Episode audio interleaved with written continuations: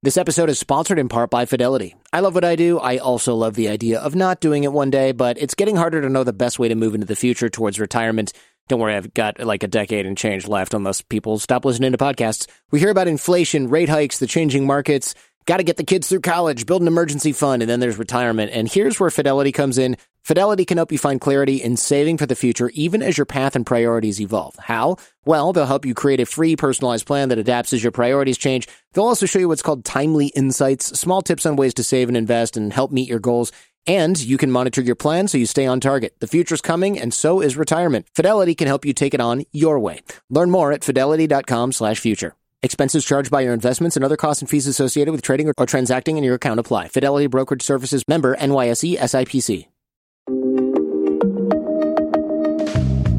Welcome to the show. I'm Jordan Harbinger. As always, I'm here with my producer, Jason DeFilippo. On the Jordan Harbinger Show, we decode the stories, secrets, and skills of the world's most brilliant and interesting people and turn their wisdom into practical advice that you can use to impact your own life and those around you. We want to help you see the matrix when it comes to how these amazing people think and behave. We want you to become a better thinker. If you're new to the show, we've got episodes with spies and CEOs, athletes and authors, thinkers and performers, as well as toolboxes for skills like negotiation, public speaking, body language, persuasion, and more. So if you're smart and you like to learn and improve, you'll be right at home here with us. Today, world renowned expert on infectious disease Dennis Carroll is here with us. We're talking about influenza, both the seasonal flu and the big deal new and novel would be plagues that are mostly plaguing your social media news feeds for now. I'd love to have done this one in person, but this guy chases the flu around the world, so maybe not. We'll discuss why our incursions into wildlife populations expose humanity to greater health risks than ever before, and why something as mundane sounding as the flu is, in all likelihood, the next global pandemic that will kill hundreds of millions of people, both at home and abroad. Of course, what we're doing to prepare for this and mitigate the damage, spoiler alert, not nearly enough, and what you can do to make sure you're helping do your part to make things better for yourself, your family, and the whole planet. If you've been watching Pandemic on Netflix, or you've been wondering what's up with the coronavirus, Ebola, and all the other headlines, this episode will set you straight. If you want to know how I book all these amazing guests, it's all about the network. It's worked in my personal life, my business, and of course, everywhere in between. Check out our six minute networking course, which is free over at jordanharbinger.com slash course. And by the way, most of the guests on the show, they actually subscribe to the course and the newsletter. So come join us and you'll be in great company. Now, here's Dennis Carroll. Is it accurate to say that you travel around the world chasing the flu? That's kind of what it seems like. Well, not just the flu, but largely emerging viral diseases, flu, coronaviruses, filo, you know, Ebolas, things like that. Yeah. Usually trying to anticipate the new ones, like this COVID 2019, you know, where they might emerge, trying to understand hotspots. There are certain places that are more likely to be places of new emergent diseases. So how to bring greater focus onto those areas and try and have a leg up on what it might mean when something like this emerges. And to the extent you can disrupt it. Yeah, and we'll get into that. I, I definitely want to talk all about that. Why did they change the name from coronavirus to COVID 2019? What's the deal there? Well, I mean, it's giving it a handle, sort of like MERS or SARS. Ah. Coronavirus is just, it's a family name. Think of it as, you know, the Kennedy clan.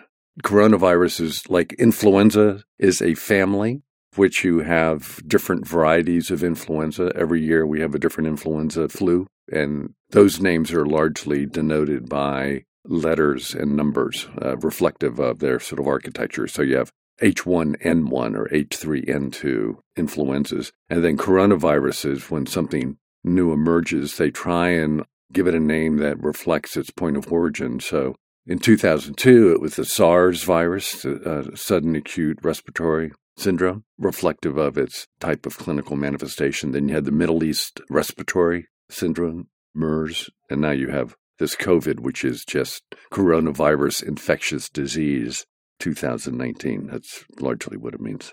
Got it. Okay. I, I wasn't sure if there was something more specific or maybe even more anecdotal about it. What do the H's and N's mean? For us laymen, we kind of blend them all together. Like I've heard of H1N1, but when I see H6N4, it doesn't mean anything to me, right? Other than have I heard this a lot on the news lately? Yeah. And uh, other than that, it doesn't mean anything. it's two different structural domains within the virus that sort of speaks to certain of its functions. And so you get different combinations of these different domains, the H domain, the N domain, and they are constantly what are called reassorting among influenzas. Influenzas are among what you would think of as the most promiscuous of viruses. They're, when you get two different influenza viruses together, they will swap genetic material.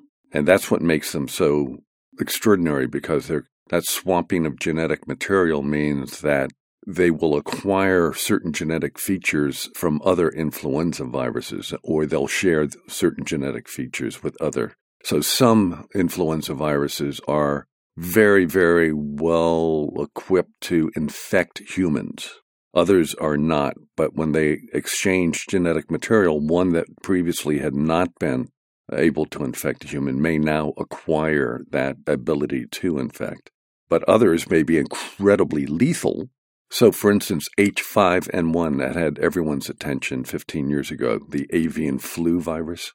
And every once in a while, that virus would find an unlucky soul that it would successfully infect. And when it infected someone, there is a 60 to 70% chance they die. Very, very, very lethal. But what it had a real problem doing, and still has a problem doing, is efficiently infecting.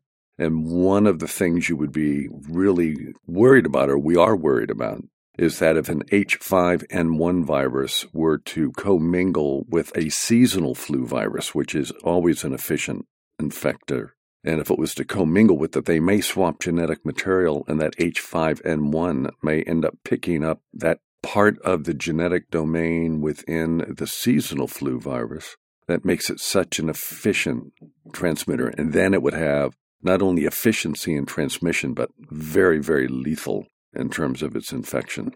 So, if the highly infectious flu sort of breeds or commingles with the deadly flu, we end up with a massive problem. Because right now, it sounds like seasonal flu often hit or miss. Maybe 2 billion people get infected with it, but they get the flu, they get better, and they're fine. But if one of these super deadly flus that so far just happens to be difficult to kill someone or low morbidity. Low transmissibility. Uh, okay. Right. So the terms morbidity has to do with the severity of the illness, and it can be very severe and deadly.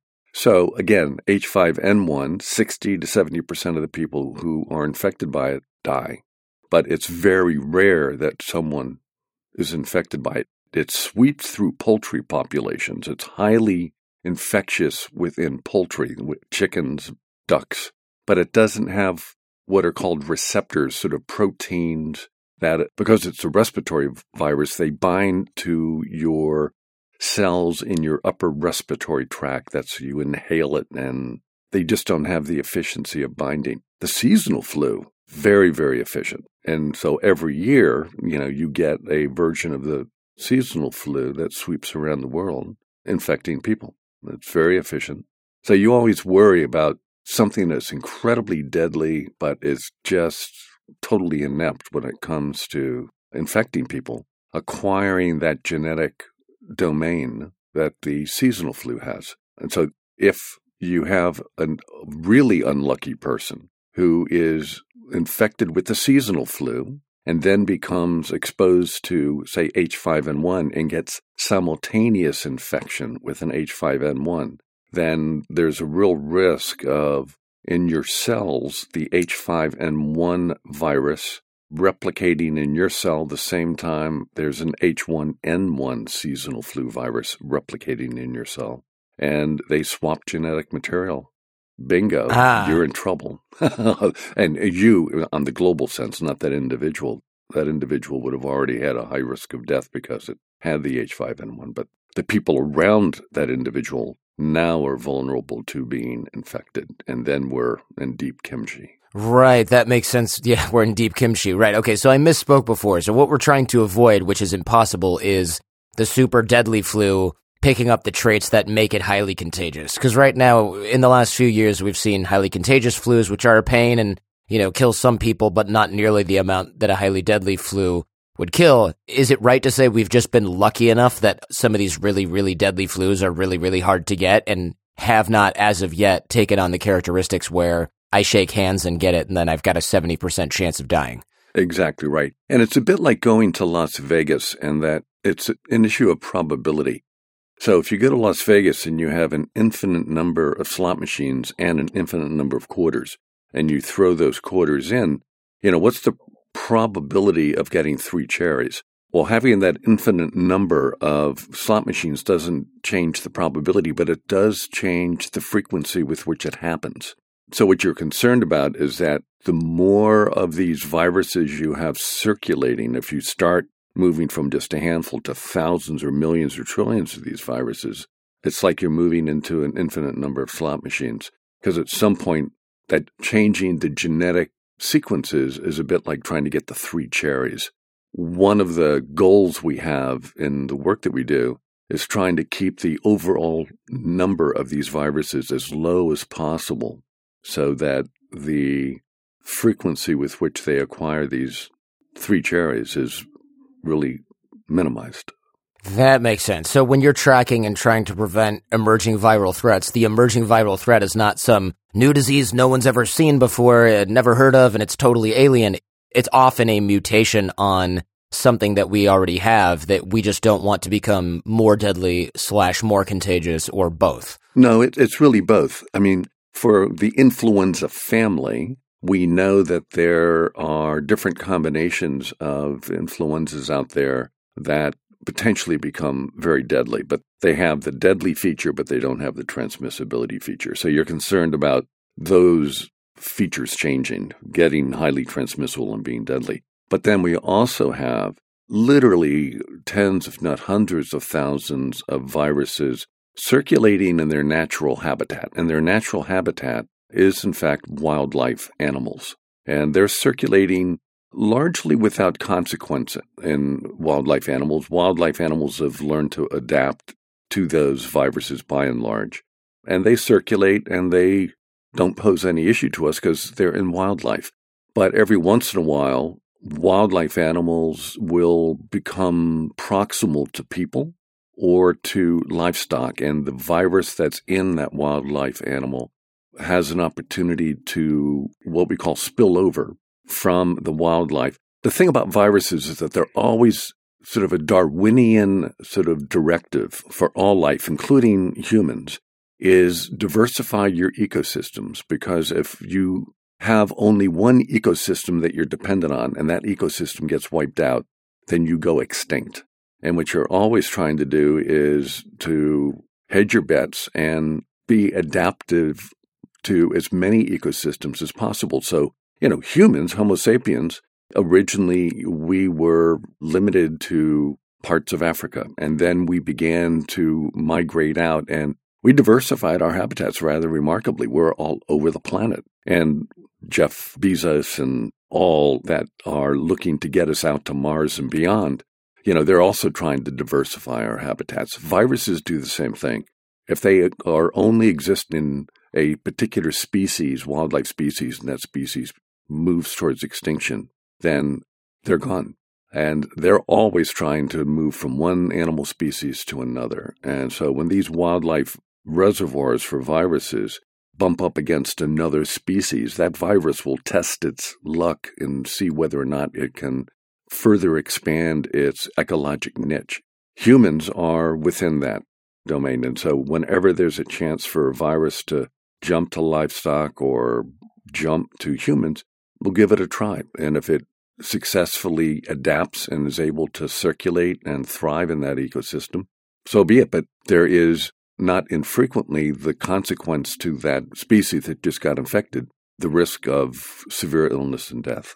That makes sense. Okay, so this right, if that wasn't scary enough, it gets a little scary even even from here. And you said in one of your talks it took humanity 400,000 years to get to a population of 1 billion and then it took another 100 years or so to get to 7 billion and I'm paraphrasing so I could have the numbers a little bit off. No, I mean as a species it took us somewhere 300, 400,000 years to hit the billion mark. A hundred years ago, there were 1.8 billion people. So in one century, 100 years, we added another 6 billion. So even if it took us 300,000 years to hit the billion mark, we've been able to add 6 billion years in just 10 decades. 6 billion people. Yeah, right? yeah. Yeah. So we're at 7.8 billion. And by the time we get to the end of this century, we're going to be right on the edge of 12 billion. Oh my God. And so this is where that footprint that we have on this planet, it becomes incredibly disruptive because as we have more people populating the earth, we're moving further and further into ecologic domains that largely had been free of human populations, but they have been rich in wildlife. And we're now moving into areas and we're starting to interact with wildlife species or our domestic animals are interacting with those wildlife species with increasing frequency. And so what we've documented quite well is that over the last several decades, as this population pressure and expansion into wildlife domains for settlements, for establishing outposts, for extracting natural resources, for agricultural purposes, that more and more spillover of these long existent but unknown viruses in animal populations, wildlife, are making their way into domestic and human populations. And we know that that is accelerating and intensifying. So the events of this coronavirus, which previously existed in wildlife, spilled over into people. We're not sure what the wildlife reservoir is at this point. Retrospectively, we'll find that we found very similar, genetically very similar viruses in China in bats. So it could be that bats were the primary reservoir for this. But that said, as we move further into the century, these kind of events, what we're seeing play itself out in China right now, happen with greater frequency. So, as I've said, there's hundreds of thousands of these viruses circulating in wildlife that have the potential to infect people.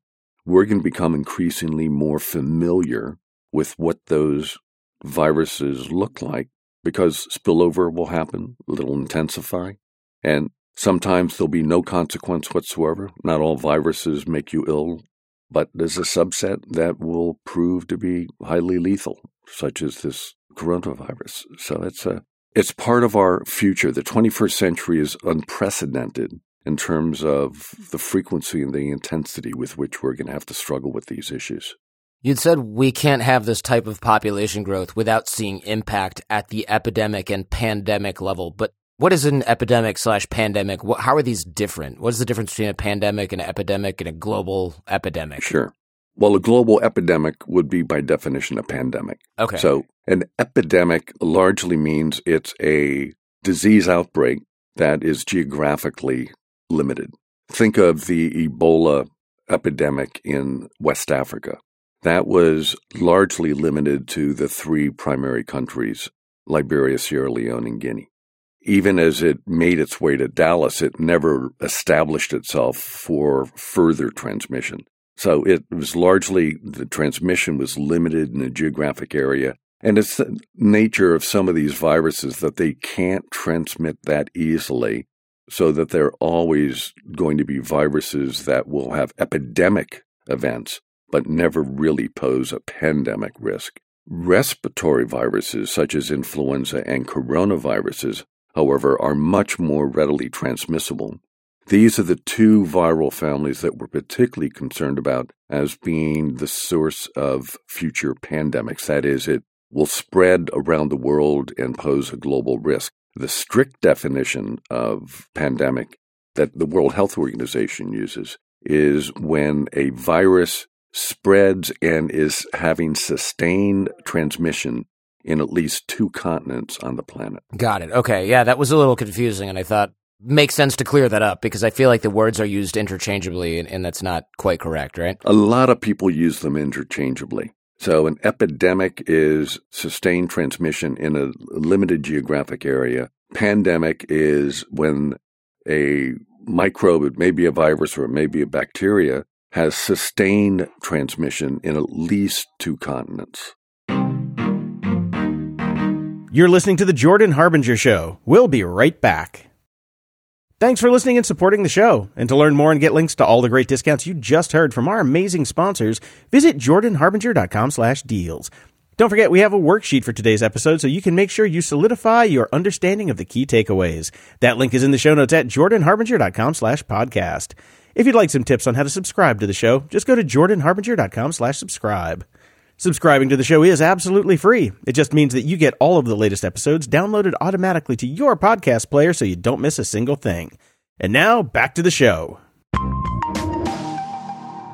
Now, we've had flu epidemics before, and you've said in the Netflix special that I where I found you eh, pandemic that there will be another flu epidemic. It's not a matter of if but when. And this is more scary than conventional warfare. I know that we were talking about the flu before and how it takes just one person to cause an outbreak simply because one person can incubate the super contagious with the super deadly and then spread it from there. Why will there for sure be another flu epidemic? What is it about the flu that makes it spectacularly dangerous compared to other types of diseases? Or is that just what we're seeing in the news now? First off, influenza virus is very easily transmittable. Once it has human to human transmission, we know that for every individual that gets infected, they will infect between two and three individuals. So it's a self sustaining, it's a, a rock rolling down a hill because all you have to do is sneeze, cough, and people sitting around you have a high vulnerability of being exposed and infected. So when you get an influenza virus that has the kind of genetic profile that makes it highly transmissible, it will move very quickly. Secondly, influenza viruses, as I said, they are incredibly promiscuous and are constantly changing their genetic profile which means that they evolve and are able to emerge with a whole new set of physical characteristics, which could make it lethal and transmissible. And our body has never seen it before, has never, doesn't recognize it in terms of the past exposure. Even though we get influenza every year, our natural immunity is very much dependent on responding to things that are familiar. So mm. when we um, get infected by a particular, say, virus, if that virus comes back and infects us in the future, our immune system is primed. That's why you use vaccines. Vaccines are intended to prime your immune system to be able to ward off any future infection from that disease. For instance, measles. You get a measles vaccination. Your body is now armed that any time you see or exposed to a measles virus, your body recognizes it and essentially protects you against it. Influenza viruses are constantly changing those their signature, if you will. So your body doesn't recognize what the last virus was. Or the next the new virus is always a little different than the last virus. So because of that, your immune system influenzas are always infecting you and you are what's called immunologically naive. You are vulnerable to an infection. And when a pandemic virus, what's different about a pandemic virus from a seasonal flu virus, seasonal flu viruses are ones that we've been exposed to. They've already had past record of infecting people and they will continue to circulate in the ecosystem and come back every season. And there are ones called H3N1, H1N1, that every year they come back in some combination to cause seasonal flu. And that's what you get the vaccine against. There's a slight variation in each of those every year that you need to get vaccinated against. But we recognize it and you can build up a vaccine, vaccinated population to protect against the worst consequences. A pandemic virus is one that now is totally new. It's not circulated in the among humans before we get exposed to it, and it's the first time our body has ever seen it. We don't have natural immunity of any kind. And we don't have a vaccine against it because we've never seen this particular virus, so we weren't able to be forewarned and, as a consequence, forearmed. So, a new influenza virus that is transmissible and is deadly, that is what will then sweep around the world as a pandemic.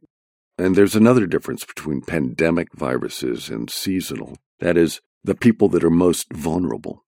Seasonal flu, it's elderly and the very, very young. That is, people whose natural immune system is underdeveloped as they are in children, very young children, or diminished capacity as we find with elderly. Those people aren't able to mount a sufficient immune response, even against a somewhat familiar seasonal influenza. A brand new pandemic influenza, one we've never seen before, combinations of these H's and N's. Our immune system doesn't recognize it and isn't able to mount an appropriate immune response. In fact, one of the problems with the pandemic virus is that it frequently overactivates the immune response. And so when you look at the people who die from a pandemic virus, it's less the very old and the very, very young, and it's the middle aged, healthy people. Someone like you, Jordan, that I mm-hmm. presume is a healthy guy. You have a healthy immune system. Uh, what would happen if you were infected with a pandemic virus is that your immune system would get hyperactivated and it would go nuts. And when it gets hyperactivated, it starts essentially destroying your own organs and cells. It starts attacking everything and it, it just goes crazy. There's a term for it. It's called cytokine storm. And we frequently see that the major cause of death for a pandemic virus is young, healthy people who've unleashed this hyperactive immune response that they just is unregulatable. Wow. So that's terrifying because I think a lot of people go, ah, well, you know, this is going to happen in China or India and there's going to be, it's all dirty and they're poor and they're unhealthy. So it doesn't matter. But no, it, it actually is going to affect people like us here in the Western world just as much, if not more, because it's actually, it's using our own defense mechanisms against us. Yeah. So the big difference between pandemic and seasonal influenza viruses is the healthy middle aged are the most vulnerable for a pandemic virus. So when you talk about 50 or 100 million, it's people who might die. It's 50 or 100 million of people in their 20s, 30s, 40s. The societal impact above and beyond the just sheer mortality associated with it, the societal impact is just devastating. Some people think all we have to worry about is the seasonal flu. We've kind of established that that's not true. But people will say things like, ah, massive pandemic. What are the odds? This never happened before. But it has happened before. For example, the 1918 flu at the end of World War One, soldiers were spreading the virus, and we had was it 50 to 100 million deaths back then? That was 50 to 100 million deaths when the world's population was 1.8 billion. Ah, so think about it today. Right, and now we have population movement that's much more frequent. So. Yep special pathogens and outbreaks in remote areas are like a hop, skip, and a jump, one flight away from London Heathrow to Chicago O'Hare. Absolutely. There's like, what was it, 3,000 commercial flights pass through New York City alone every day. So one person with an avian flu could spread it to somebody, and then suddenly it's in New York within 24, 48 hours. Absolutely. Absolutely. So it's not only are there 6 billion more people on this planet than there were in 1918, the speed with which people move around the world is staggering. You know, when we had, there was the pandemic of 2009. That was a novel H1N1 virus that emerged in Mexico and then swept around the world. And you can look, there are these nice maps that show the speed with which the virus moved out of Mexico and largely by air swept around the world. It was first identified in April by the end of June, it was virtually on every continent on the planet. Wow. That's incredibly fast. Terrifying. it's, yeah, it's, fast. It's fast. So the speed with which an influenza virus can move is staggering. Far faster than we can respond. And that's the issue is that we know that these viruses will emerge. We know that it is inevitable. Our preparedness it's really woefully lacking. And if a 1918 virus were to emerge today, we would see the impact on numbers far greater than what we saw in 1918. Even in 1918, when they didn't have the benefits of vaccines, you know, we didn't have mass production of vaccines. We didn't have vaccinations at all. We didn't have antibiotics. many of the deaths associated with the pandemic influenza are also associated with secondary infections from bacteria. So as you're struggling with the influenza virus, your whole system begins to collapse, and then bacterial infections will further amplify your clinical situation. And you'll see that maybe half of the deaths ultimately were due to bacterial infections. Were a virus to emerge today, let's say April of 2020, similar as it emerged in 2009, within one year, a year later, 2 billion people would likely be infected. And if it were as lethal as the 1918, which had a mortality rate of 3%, that is, for every 100 people that were infected, three people of those would have died. When you've got 2 billion people that are infected, 3% mortality, you're talking about hundreds of millions of people. Oh my God. And that virus spreads far faster than our ability to produce a vaccine. So if people say, well, you know, this virus will emerge, it'll spread, but we'll just vaccinate and we'll be fine.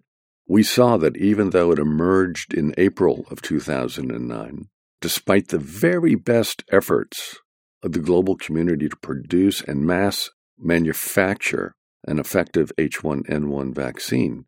We didn't have production of that vaccine largely until late September, early October. And in the United States, we didn't get our 50 millionth dose until December of 2009, when already more than a quarter of the population was infected. And it was well into the fall wave by the time it spreads around the world, we're going to just begin to get enough vaccine to protect only a quarter of the world's population. That's terrifying. And, and so, of course, the death toll will be much, much higher, as you mentioned, in the hundreds of millions. And that's with 3% morbidity, right? So if we have something that's mortality. Like, oh, is that different? Okay. Mortality says you're dead. Morbidity says you're sick. Ah, okay. Did not know that. That's good to clarify. So if we have something that is much deadlier than we're talking about. I mean, look, I don't need to exaggerate this. Hundreds of millions is already bad enough. I guess I can move on, right? I don't really yeah, need to like, that's, you that's know, no need to put a cherry on that one. In addition, you'd mentioned that we'll have economic and societal disruption. So if everybody's sick and everybody's massively infectious, we're not going to have people going to the power plant. We're not going to have people at the wastewater treatment plant. A lot of infrastructure is going to go down. So people will start to die from other very preventable things like violence, sanitation issues, heat, cold, things like that. Well, and they're also going to die from, you know, all the other health issues that you're struggling with before the pandemic don't suddenly disappear. People are going to still be struggling with normal health issues. People with chronic illnesses that may have cardiovascular diseases or diabetes who may be, say, infected with HIV and required routine treatment with antiretrovirals there's a real vulnerability that the health system will collapse because the health workers are going to be sick.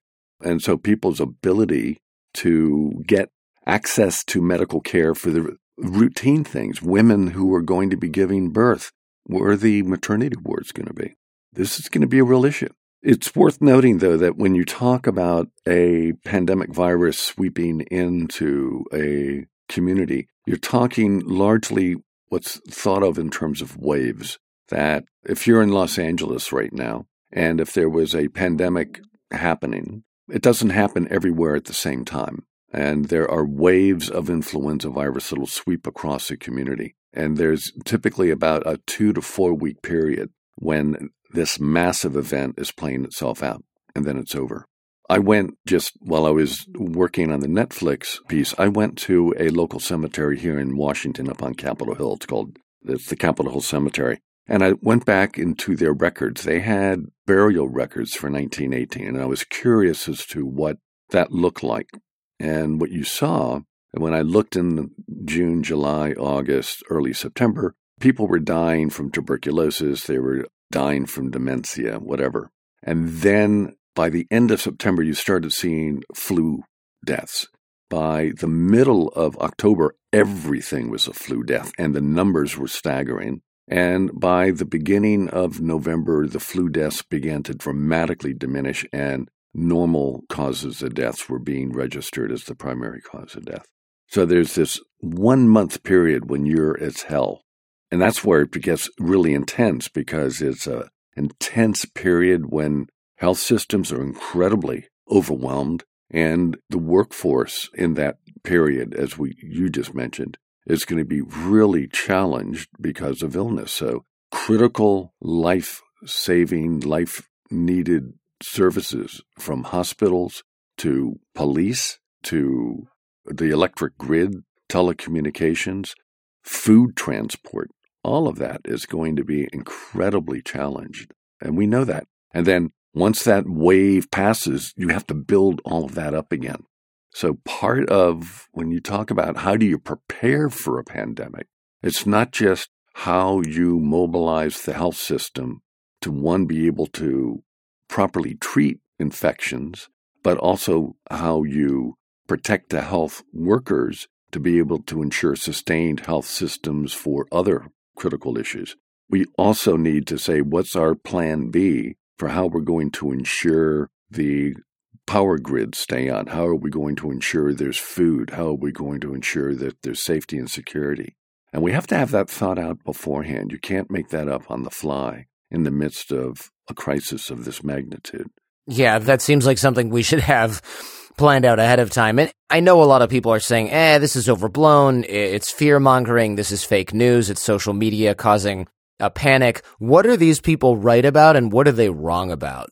Well, I mean, the big issue is that there is a, an element of fear mongering in there, which is unfortunate. The truth is that these are deadly events. So let's talk about this coronavirus circulating in China right now and potentially on the verge of breaking out around the world. The biggest problem you have with an event like this coronavirus, and it's the same thing that happens during the early stages of an influenza pandemic, is that there are more questions we don't know than we do have answers for.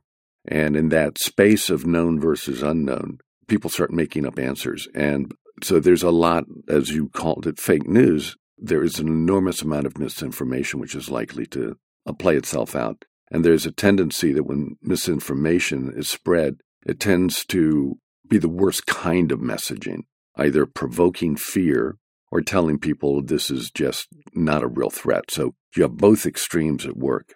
You know, what professional uh, communicators have a responsibility, people like yourself in the newspaper, is making sure that accurate and informed information is what dominates, you know, the airwaves, the newspapers, television, everything.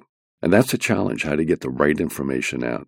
Franklin D. Roosevelt really summed it up very nicely. When he was talking about the Depression, he could have just as easily have been talking about a pandemic event, which is that you have nothing to fear but fear itself. Fear itself can be the most damning consequence of a pandemic.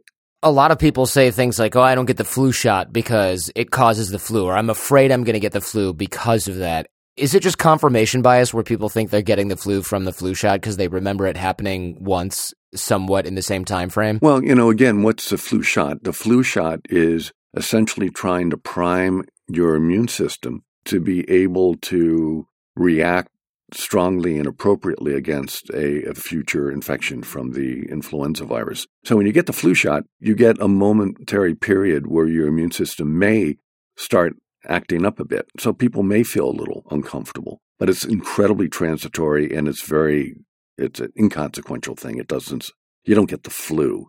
You just may feel a bit uncomfortable.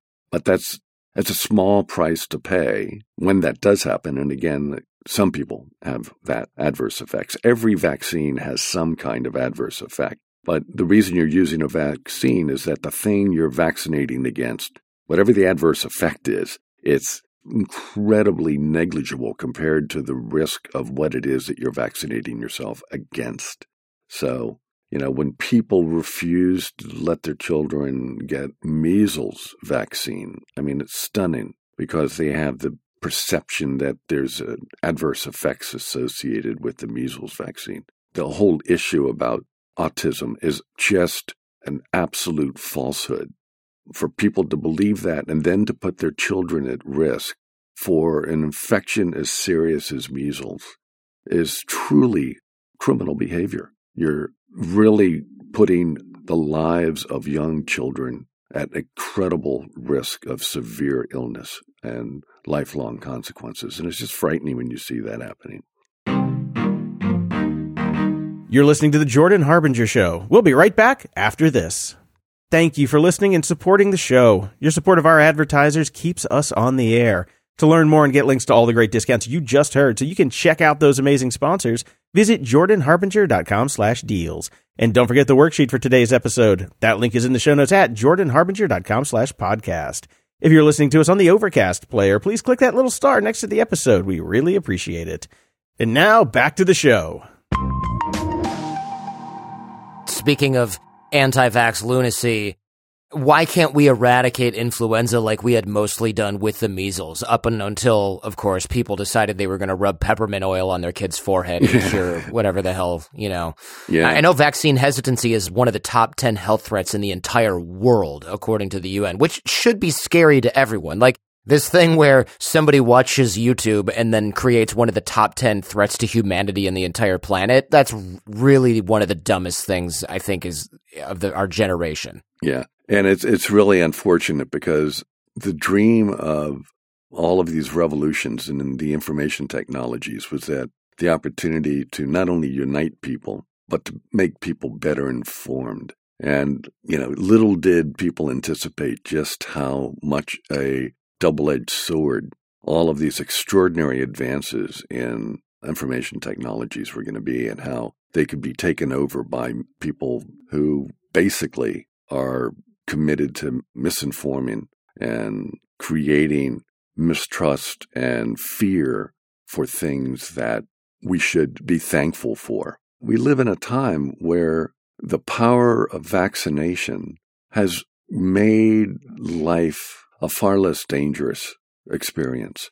It's really hard to remember when, you know, in the United States, when the fear of diseases like polio swept across the country because polio was such a damning disease. I grew up in a family, my oldest brother had polio and his he was crippled for his entire life. He's still alive, but he's in his very late 70s now.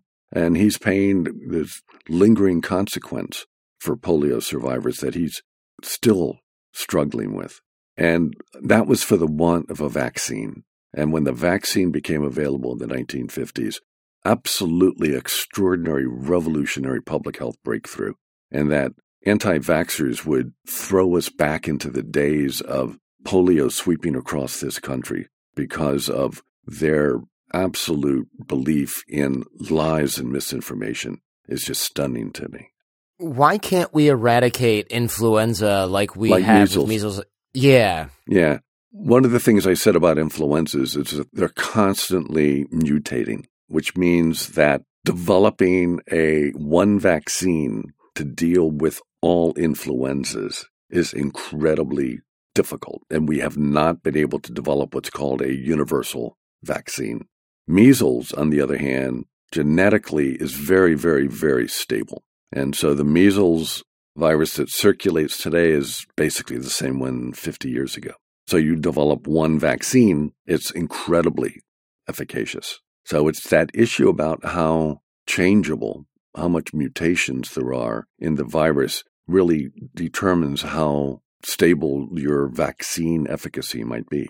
That's one of the reasons, for instance, it's been so, so difficult to develop a vaccine against HIV because it is constantly changing the makeup of its protein receptors that they have on the outside of the virus that a vaccine would recognize. Today it's red, tomorrow it's green, the next day it's yellow. That just constant shifting of its genetic signature, changing structural properties of the virus itself, makes vaccination incredibly, incredibly challenging. So some viruses mutate routinely. Vaccines are really difficult. Others are incredibly stable. Rabies virus, remarkably stable. Yellow fever virus, remarkably stable. But things like influenzas are very, very, very mutagenic. People in California are worried about things like earthquakes, but how could we prepare for a pandemic? Do we need food? Do we need water? Do we need those breathing masks that we see people wear on airplanes? What do we do? I mean, first off, the best prevention against infection is good hygiene. Hand washing. If and when, let's say, this coronavirus makes its way into the United States if it is not able to be contained in China, then hand washing and social distancing, not finding yourself going to large gatherings with people, and then wearing an appropriate face mask makes a lot of sense. Not so much that the face mask protects you if the virus is circulating in the air, the face mask is largely porous to a virus. It's much smaller than the knitting, uh, the webbing of the face mask. But if you are infected or if someone next to you is infected, when they're sneezing and coughing and likely to expel the virus, they're going to expel the virus in uh, droplets of spittle or, you know, mucus.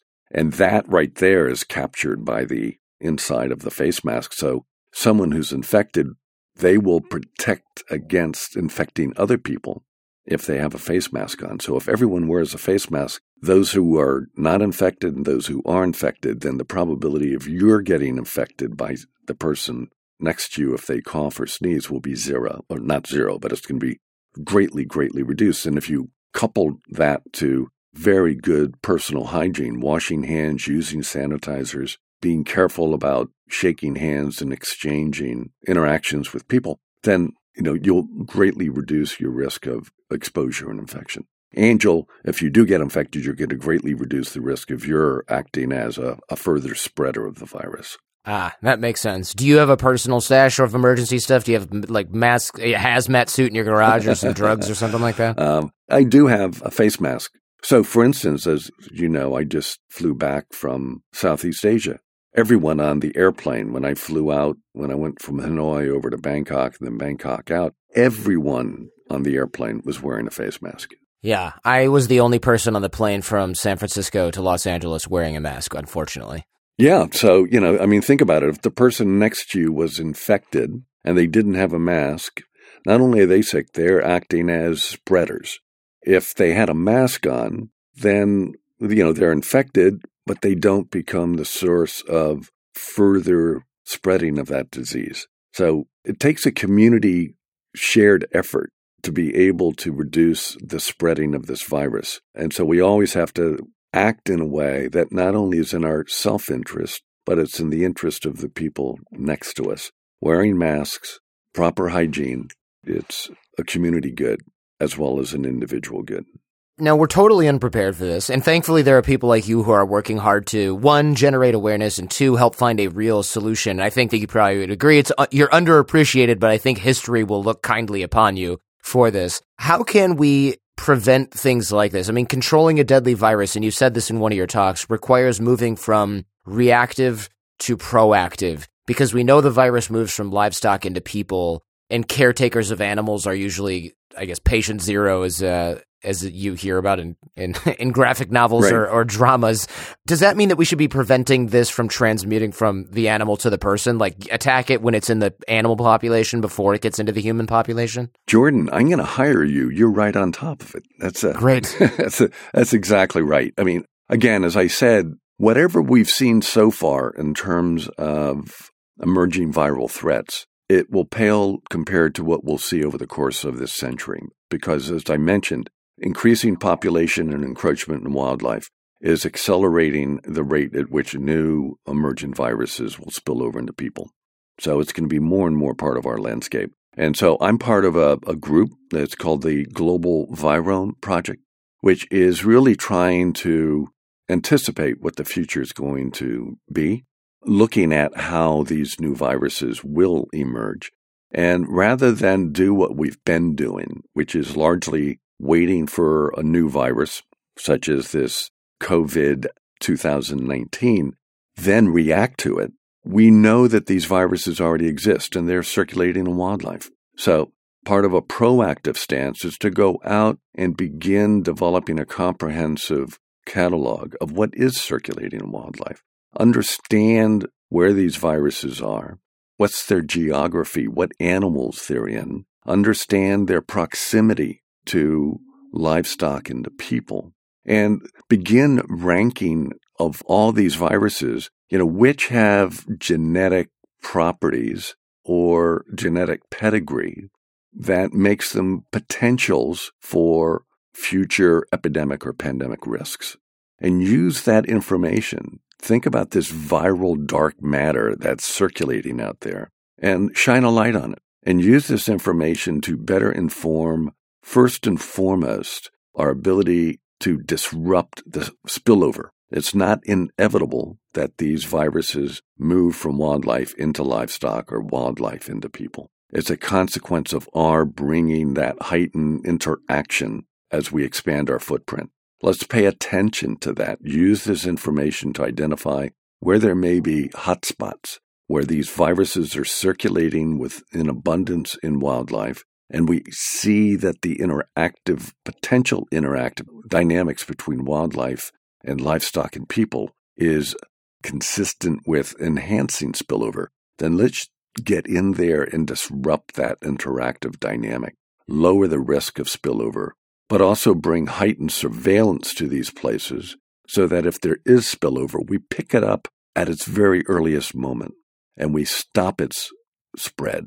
Not once it's reached the point where it becomes a headline in the New York Times. We stop it when it's still circulating in a market, on a farm, or in only one or two people. So, you know, Albert Einstein famously said, keep doing the same thing over and over again and you expect a different result is the definition of madness. As we look towards the future for future viral epidemics and pandemics, if we keep doing what we've done in the past, which is sitting and waiting for these events to happen and then react, we're doing a disservice. We have an opportunity to change the dynamics. We have an opportunity to take advantage of what we know we can do, which is document, characterize what that viral dark matter looks like and use that information to better prepare, prevent, and respond to future events. You know, it also has the added feature of possibly totally transforming how we very much think about vaccines, how we think about drugs for future viral agents. That right now we develop a vaccine against an individual virus. There's this coronavirus emerges. We will now, there'll be a mad rush to create a vaccine against it at the cost of hundreds of millions, if not billions of dollars.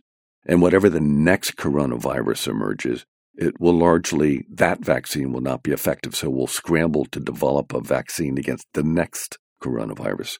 If we've documented and characterized virtually all of the coronaviruses circulating in wildlife before they move into people, how can we use that big data, the genetic profiles that we've developed for every one of these viruses?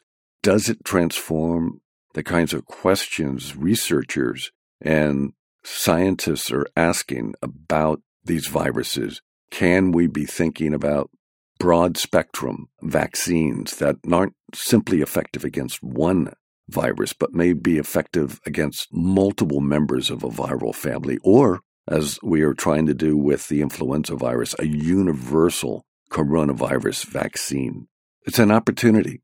Big data can be transformative and allow us to do things that we've never done before. So I would say the way to respond to the future is to get ahead of the future. And I think the Global Virome Project, a global partnership to really develop this insight, build the capacities in countries around the world to do this surveillance and better prepare countries around the world to disrupt spillover and respond to it as rapidly as possible. And then use the big data that you would capture in this monitoring to transform the sciences around emerging viral diseases. That to me is the future. This is all fascinating, and there are so many interesting developments in this area that I think are probably underrated and hopefully will get famous not because we needed them and they saved the planet, but because we thought we didn't need them and they saved the planet. Does that make sense? Yeah, yeah, yeah. You said something really interesting in pandemic that I think is a great way to close the interview, which is that Rome was the center of the world 2000 years ago and now they're in they're in ruins. Can you go over that? I think that was actually a great way to kind of wrap this in a bow. You know, the, the hardest thing we have is perspective, Edward. We don't really understand that the world we're living in now, one is very different than the world that was, and the world that will exist in the future is very different than the one we live in now. We tend to get trapped and think that what we are living in is always was and always will be. And we just don't appreciate that nothing is forever. And a lot of people's resistance to doing something different is because they're comfortable doing with what they're doing. And no matter how comfortable they get, the fact of the matter is time marches on. Whatever we th- look at around us and think is the norm, that will not be the case 10 years from now, 20 years from now, much less 100 or 1,000 years from now. The societies we live in today that we take for granted will be a footnote in history 500 years from now. The architecture that we surround ourselves with, they will be ruins or forgotten a thousand years from now. When you look at ancient civilizations, they looked around the world exactly the same way we do. They thought what they saw is exactly what always was and always will be. And, you know, the irony of being in Rome and looking out over the Roman Forum Rome was known as the eternal city. And you look at the Forum and you look at it today, and it's hard to imagine that it was the equivalent of Wall Street today. Right, right. We look at a bunch of rocks on the ground and we say, someone stood here th- th- thousands of years ago and said, this will never be a giant pile of stones with moss and grass rolling over it. This is the center of the universe right now. That's right. So diseases are a reminder just how vulnerable we are to losing everything. Just imagine what the world's going to be like if 500 million people in the space of six months die. There are populations around the world that will never recover from that loss. The world will change dramatically. And we've seen this before. The plagues of the 14th century. 25 to 40% of all of Europeans were wiped out. Cities and towns were decimated and abandoned.